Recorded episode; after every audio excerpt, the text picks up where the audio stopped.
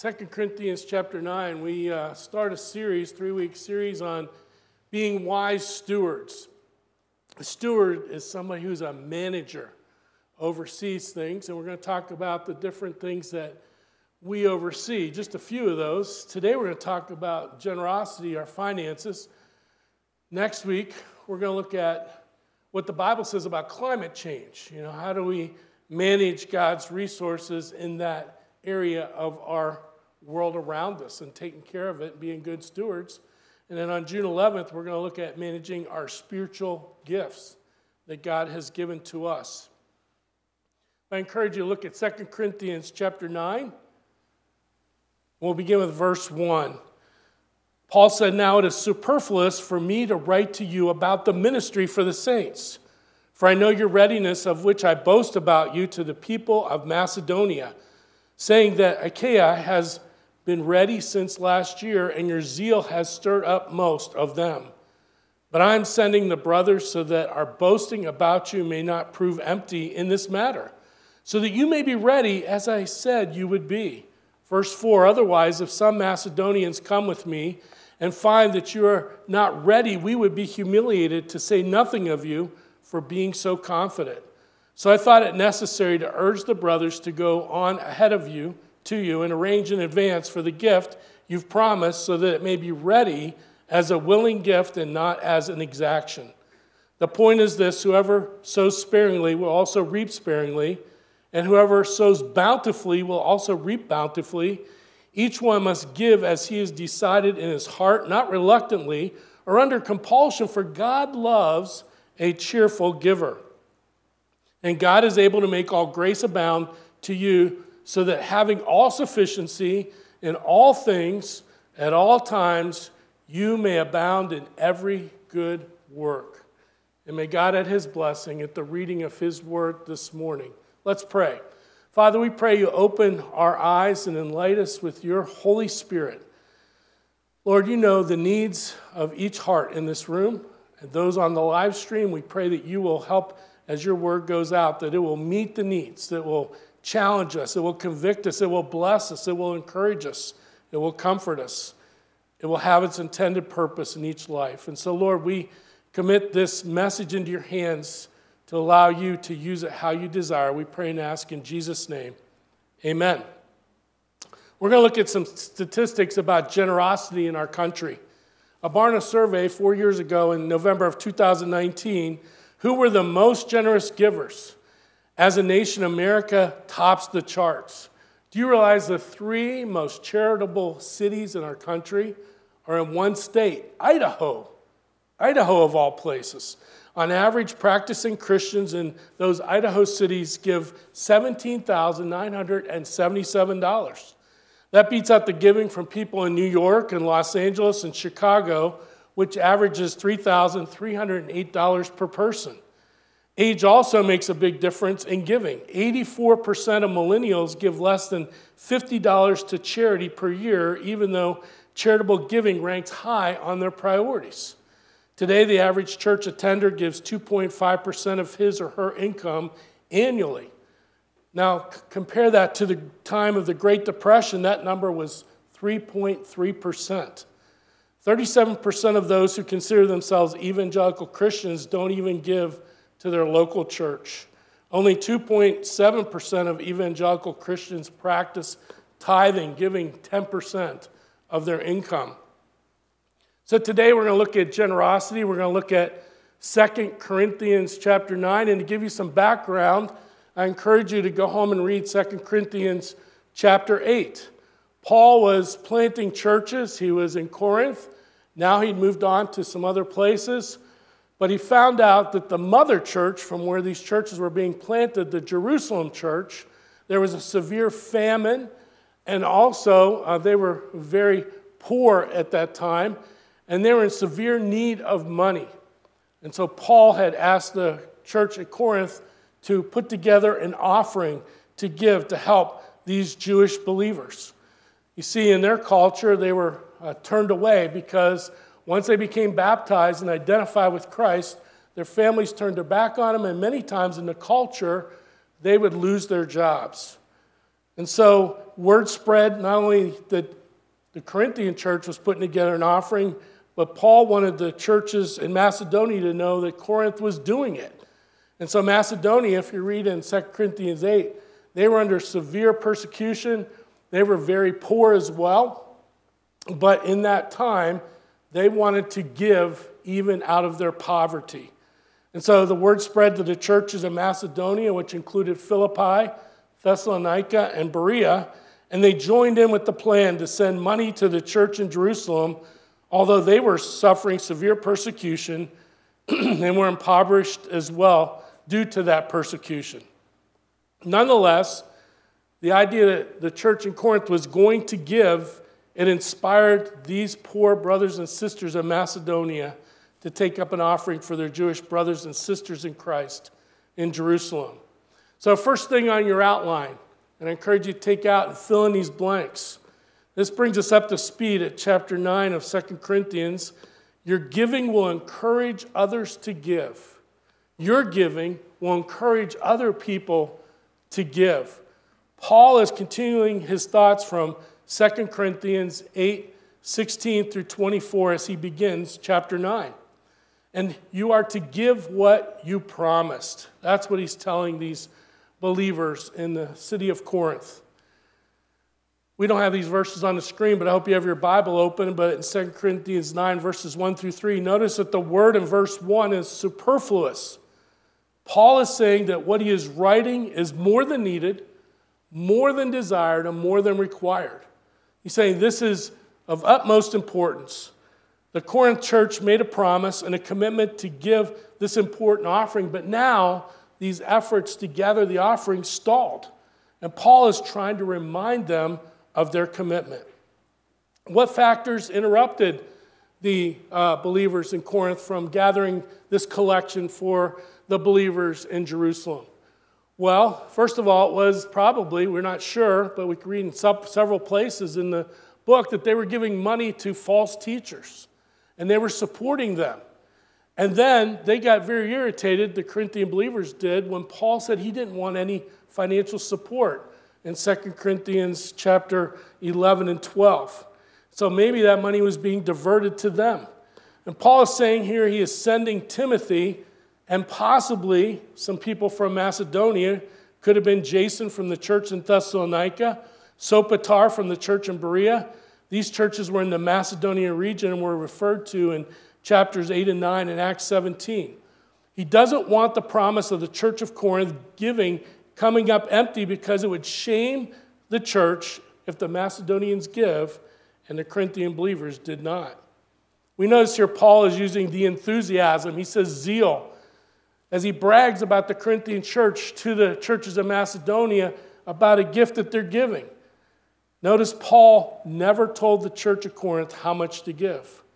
And while Christians must not compete with each other in their service for Christ, they ought to consider one another to provoke, as it tells us in Hebrews 10, to provoke one another with love and good works. And when we see what God is doing and through the lives of others, we ought to strive to serve Him better ourselves. There's a fine line between fleshly imitation and spiritual emulation. We remember the story of Ananias and Sapphira in Acts chapter 5 and how they ended up lying to the Spirit. But a zealous Christian can be the means of stirring up a church and motivating people to pray, to work, to witness for Christ, and to give. We see Paul doing that in this instance here with the Corinthian and Macedonian churches. He's challenging both groups of people to do good works. You and I, we need to make decisions on how much we should give. And it's really between us and looking at the commands of Scripture, such as like Malachi 3 and other places, looking at God's commands and the prompting of the Holy Spirit to determine how much we're to give. It starts by giving the 10% of your income to the local church in which you're involved in. In 1 Corinthians 16 2, Paul said, On the first day of every week, each of you is to put something aside and store it up as he may prosper. Second point under this one is to give to bless those in need. Notice what they were doing in 2 Corinthians 9. They were giving to bless those in need.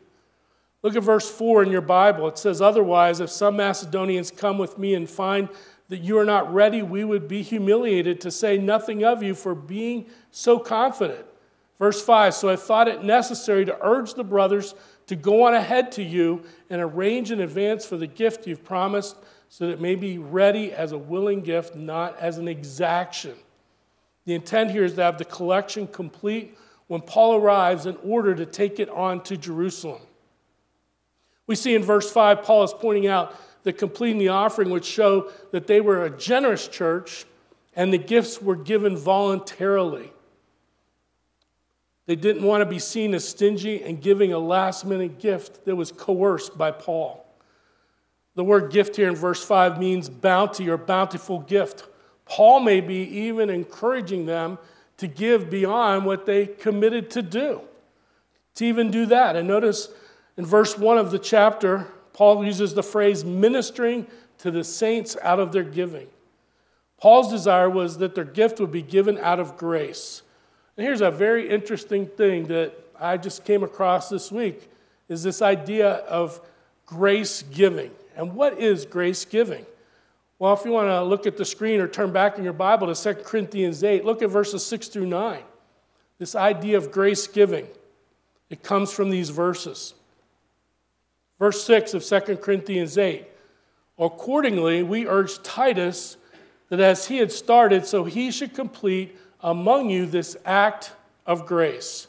But as you excel in everything, in faith and speech and knowledge and all earnestness, and in our love for you, see that you excel in this act of grace also. I say this not as a command, but to prove by the earnestness of others that your love also is genuine. For you know that the grace of our Lord Jesus Christ, that though he was rich, yet for your sake he became poor, so that you, by his poverty, might become rich. Isn't that amazing? Think about what Christ did for us. He gave up everything, leaving the very throne room of God and all the wealth and riches and glory and honor to humble himself so that we could be rich. Well, the idea of grace giving is simply as this if Christ, being poor, humbled himself, came down to earth, wrapped himself in flesh, taught about the kingdom of God, did miracles, died on the cross, rose again to give us salvation and eternal life, God can encourage us to use that grace of giving to give to others as well. How could we not give to others? As we think about this aspect of giving, there's lots of ways to do it through your time and through your talent, but we're speaking specifically about your finances today. And so there's kind of four different ways to give tithes, giving to the local church, beginning with 10% of your income. Offerings, this is above and beyond the tithe, going to the local church or to ministry or charitable organizations that you desire to bless. There's sacrificial giving when there's special needs. And there's faith promise giving as well. And notice the last couple of words at the end of verse 5. We see the gift should not be an exaction. What does that mean? That means not to be exploited or forced or made to feel like a victim by putting pressure on someone to give. This is the wrong thing to do to get people to give. God wants us to learn to be grace givers, to give and show grace upon others as God continues to pour out his grace upon us. So here's our first application. How do we apply this to our lives as we go out today? This points giving to God for his kingdom work is done out of a heart of generosity because of all that God is doing on our behalf. In other words, we're so filled with gratitude and thankfulness for what God is doing and blessing in our life, we can't help but not give to other people as well. So your giving will encourage other Christ followers to give. Second of all, second main point, your giving will bring blessings on you. They will bring blessings on you. In the grace of God, Christians are rewarded in three ways for their generosity. The givers are enriched, verses 6 through 10, we see here. The receiver's needs are met, verses 11 and 12 in 2 Corinthians 9. And thirdly, God, the source of all blessing, is praised, verses 13 through 15.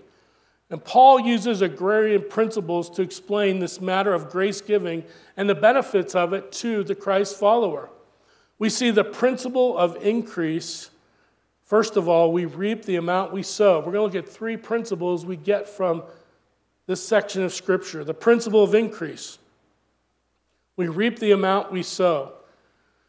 Look at verse 6 of 2 Corinthians 9. The point is this, Paul says whoever sows sparingly will also reap sparingly, and whoever sows bountifully will also reap bountifully. Like Warren Wiersbe, former pastor from yesteryear, said this giving is not something we do, but something we are. Giving is a way of life for the Christian who understands the grace of God. The farmer who sows much seed will have a better chance for a bigger harvest. The investor who puts large sums of money into good investments will certainly collect more dividends. The more we invest in the work of the Lord, the more fruit will abound to yours and my account. Luke 6:38 it says give and it shall be given to you. Good measure, pressed down, shaken together, running over will be put into your lap. For with the measure you use it, it will be measured back to you. Prosperity gospel preachers erroneously use this verse to support their doctrine. We do not, as Christ followers, give to get. That is a side benefit. God will bless us if we give to the church and the needs of others. Notice there's the word measure. God will reward the believer, but not always materially or with money.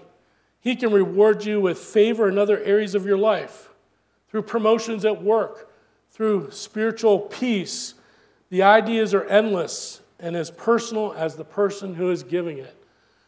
I remember back in March of 1987 that my wife and I hadn't been married very long. We lived in Conyers, Georgia, and we packed up the few belongings we had and we moved to Mount Ephraim, New Jersey, just a few miles from where she lived, just over the river from Philadelphia. And we were going to be the first full time youth pastor at this conservative Baptist church, Mount Ephraim Baptist Church. They were going to pay us $10,500 and our health insurance. And they'd bought this building next door to the church that was run down, and they were going to fix it up, and that was going to be our apartment. And it was a real test of faith for us. Could we live off of that money? Could we do it? And the blessing was there were people in that church. One comes to mind named Roscoe Bradford. And I'll never forget, some mornings you'd open the front door and there'd be fresh produce and groceries there. One winter, he gave me a winter coat. The church would constantly be dropping off things to meet our needs. As we gave, they gave to us. There's a great book I encourage you to read. It's called The Blessed Life The Blessed Life by Pastor Robert Morris of Gateway Church. That book has transformed my life. It's a great book to read. He's charismatic. You'll see that in the book, but the principles are very biblical, and I encourage you to read that book. That man has given away so many things, and God keeps blessing him with more to give away. So if we forget this principle of grace giving, we can be reminded of it by memorizing Romans 8:32. He who did not spare his own son, but gave him up for us all, how will he not also with him graciously give us all things? That's a great verse, great promise to hold on to. In both nature and grace, God is a generous giver. And if we want to be godly, we must follow this divine example. We see another principle in this passage the principle of intent. Intent, we reap as we sow with right motives. In 2 Corinthians 9 7, it says, Each one must give as he has decided in his heart, not reluctantly or under compulsion, for God loves a cheerful giver. Grace means here that God blesses the giver as well as the gift, and that the giver is a blessing to others. The key here is to give with the right motives. That's why many times giving anonymously is best. You're not trying to seek applause or notoriety with your gift. By giving anonymously, you're showing you don't care who knows, and you're giving it just to God because He's the only one that really knows, or, of course, a few people in that organization you give to. But it's not the amount that's important, but the heart attitude. In 2 Corinthians 8, back a chapter, verses 3 through 5, talking about this poor, impoverished, persecuted Macedonian church. This was their testimony, for they gave according to their means, as I can testify, Paul said, and beyond their means of their own accord, begging us earnestly for the favor of taking part in the relief of the saints in Jerusalem. And this not as we expected, but they gave themselves first to the Lord, and then by the will of God to us to be servants and instruments for his use. The motive for the farmer planting crops is not really a concern for him. If he sows good seed, if he has good weather, he'll reap a harvest whether he's working for profit or pleasure or pride. It doesn't matter the motivation. Doesn't matter how the farmer uses the money he earns from the harvest because the harvest most likely will come. But for the Christ follower, motive in giving or any activity in the Christian life is vitally important. We must do everything motivated to glorify and to please our Heavenly Father. As I've said before, there in verse 7, that Greek word for cheerful is translated from a Greek word means hilarious. It's translated to us cheerful giver. The implication is that from a heart of gratitude and joy, we give of our finances to God. In World War II, most of you know that uh, the city of London and all of England was ravaged that Germany was almost bombing daily uh, the city of London. And there were many orphans running the streets because their parents had been killed. And our American soldiers were there on one night, and uh, one evening they saw these two boys who were orphans standing in front of a lighted window of a bakery.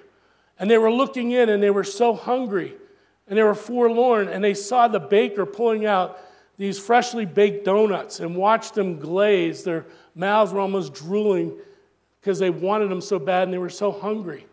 These American soldiers, observing this sight, went in and bought some donuts for themselves and bought a bag for those two little boys looking in the window, and they gave them to those two little orphan boys.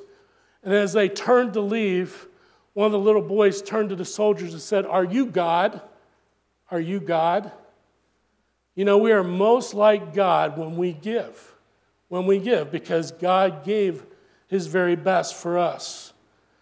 We see, thirdly, another principle the principle of immediacy. Immediacy. We reap even while we are sowing. Look at verses 8 through 11 of 2 Corinthians 9. And God is able to make all grace abound to you, so that having all sufficiency in all things at all times, you may abound in every good work. As is written, he has distributed freely, he has given to the poor, his righteousness endures forever. He who supplies seed to the sower and bread for food will supply and multiply your seed for sowing and increase the harvest of your righteousness.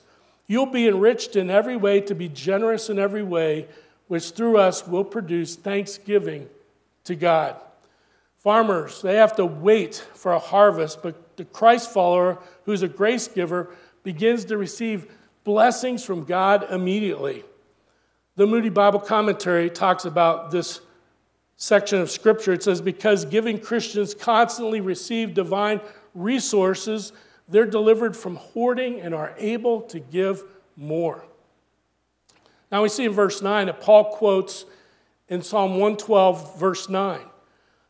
That is why we know this verse is not speaking about prosperity gospel, because it talks about not only some of the immediate benefits, but the future benefits that go on into eternity. And some of those benefits may not be realized until then or at a later time here while we're on earth. Rewards in the New Testament are future oriented.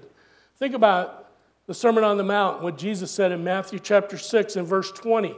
But lay up for yourselves treasures in heaven where neither moth nor rust destroys and where thieves do not break in and steal your heavenly rewards. See the benefits of grace giving here. We start to share God's abundant grace, verse 8.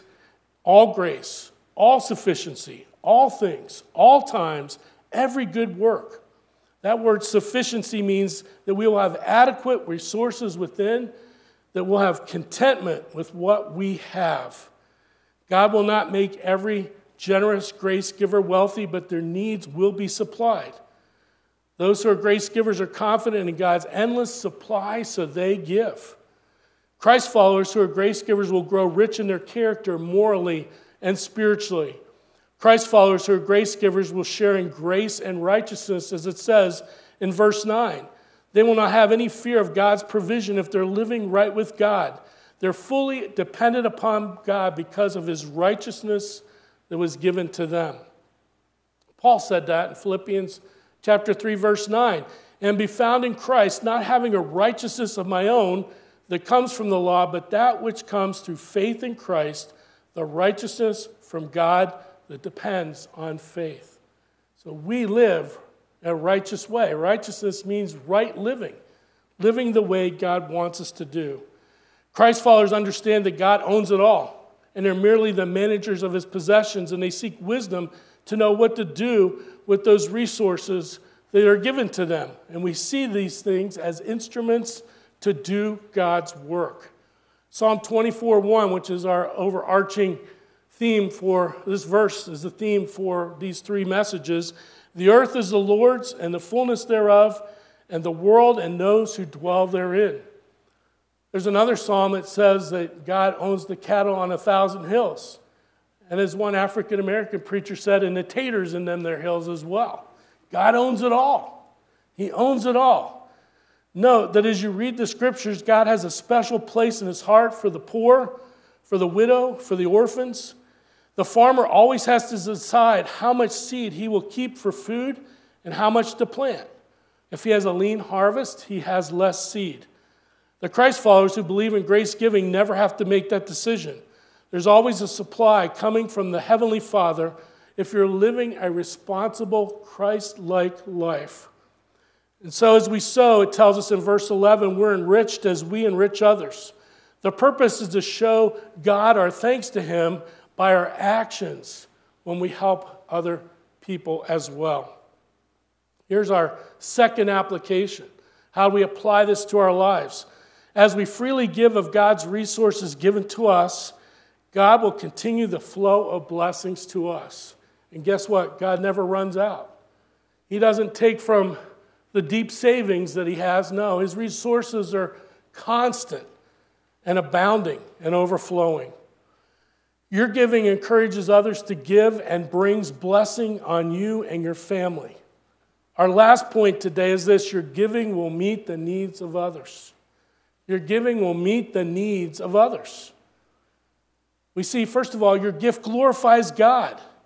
As we look at these last few verses of 2 Corinthians 9, look at verse 12. For the ministry of the service is not only supplying the needs of the saints, but is also overflowing in many thanksgivings to God.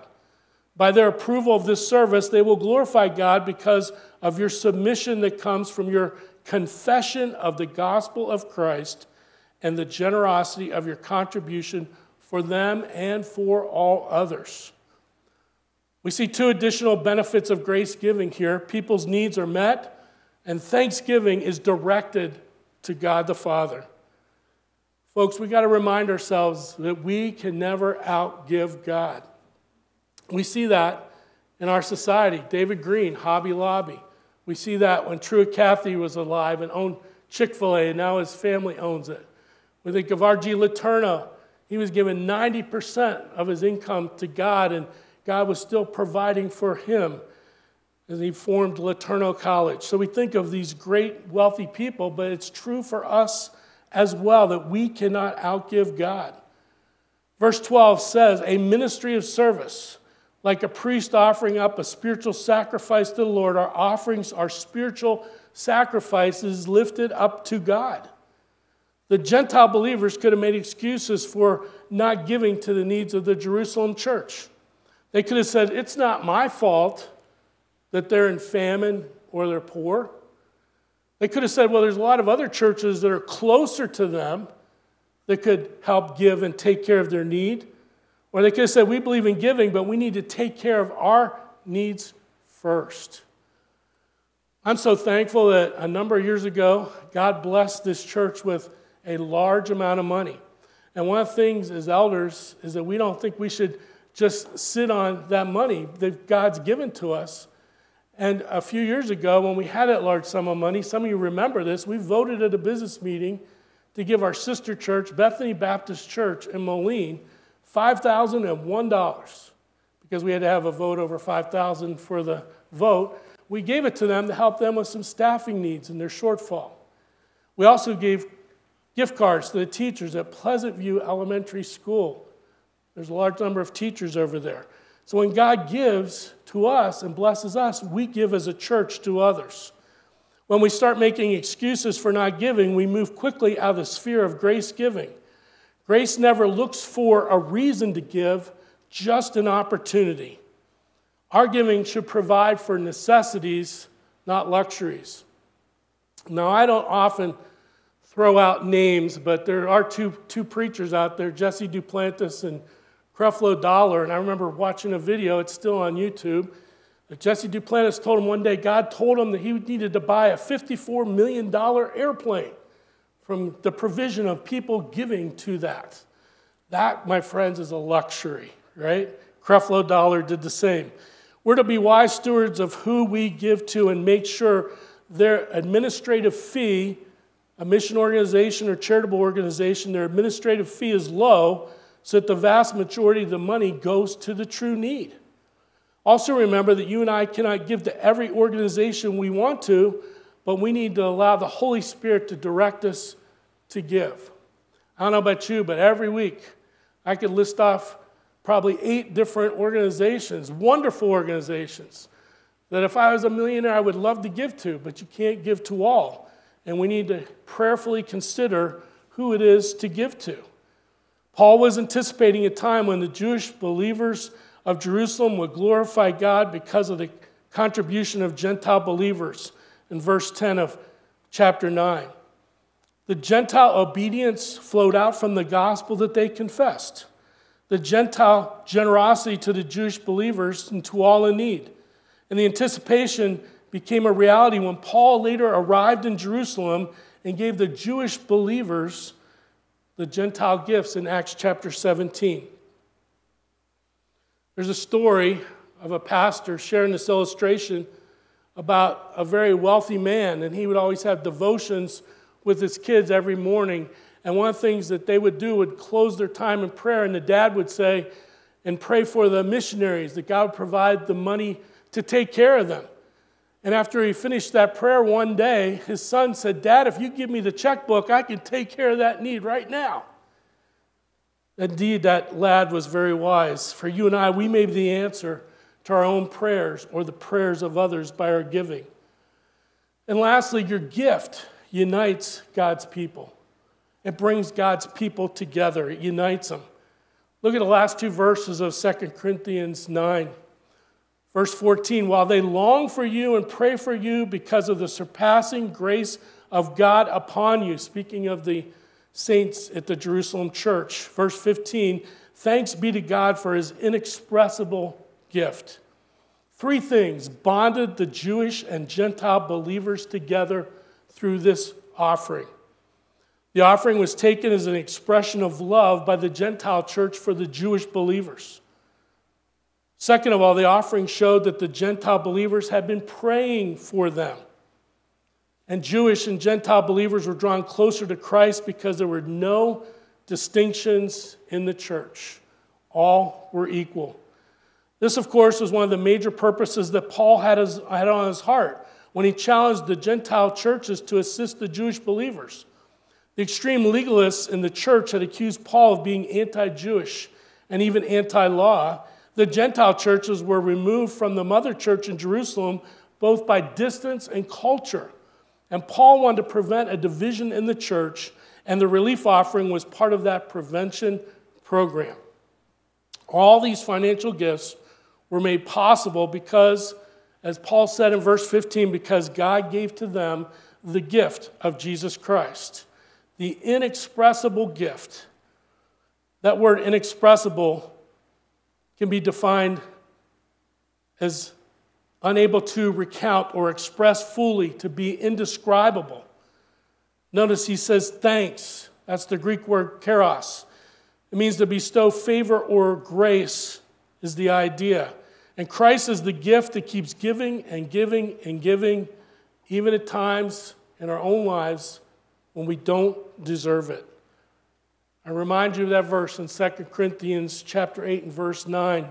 For you know the grace of our Lord Jesus Christ, that though he was rich, yet for your sake he became poor, so that you, by his poverty, might become rich. Story of a pastor going over when the Iron Curtain was up and East Germany was separated from West Germany, and Eastern Europe was controlled by the communists. And there was a pastor, and he said to a pastor who was behind, excuse me, the Iron Curtain, you know, tell me a little bit about what you guys pray for. And the pastor behind the Iron Curtain in East Germany said, We're praying for you in the United States because, in some ways, you have a more difficult time being spiritual Christians than we do.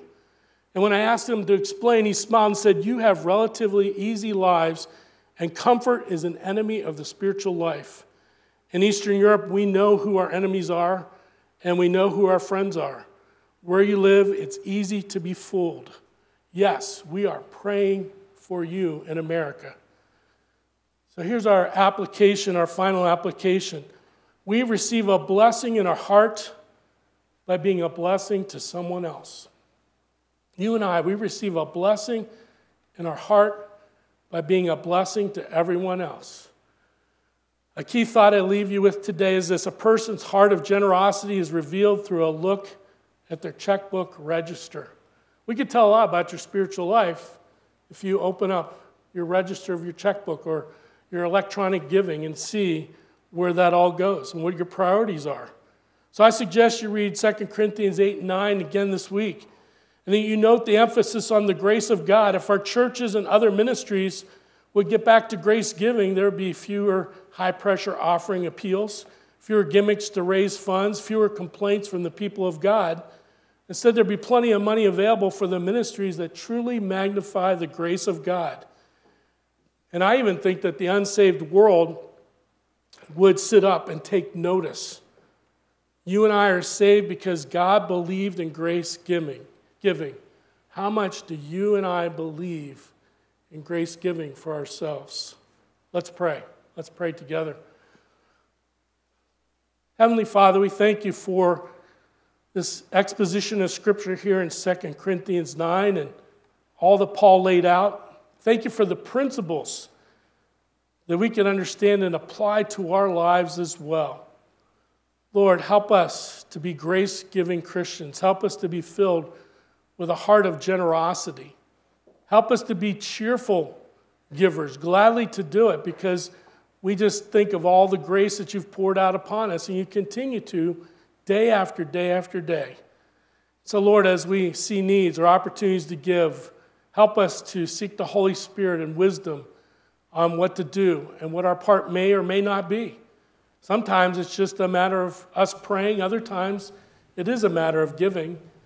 But we pray you give us, give us wisdom and discernment as we uh, face all these opportunities to be grace givers. We pray and ask these things in Jesus' name. Amen.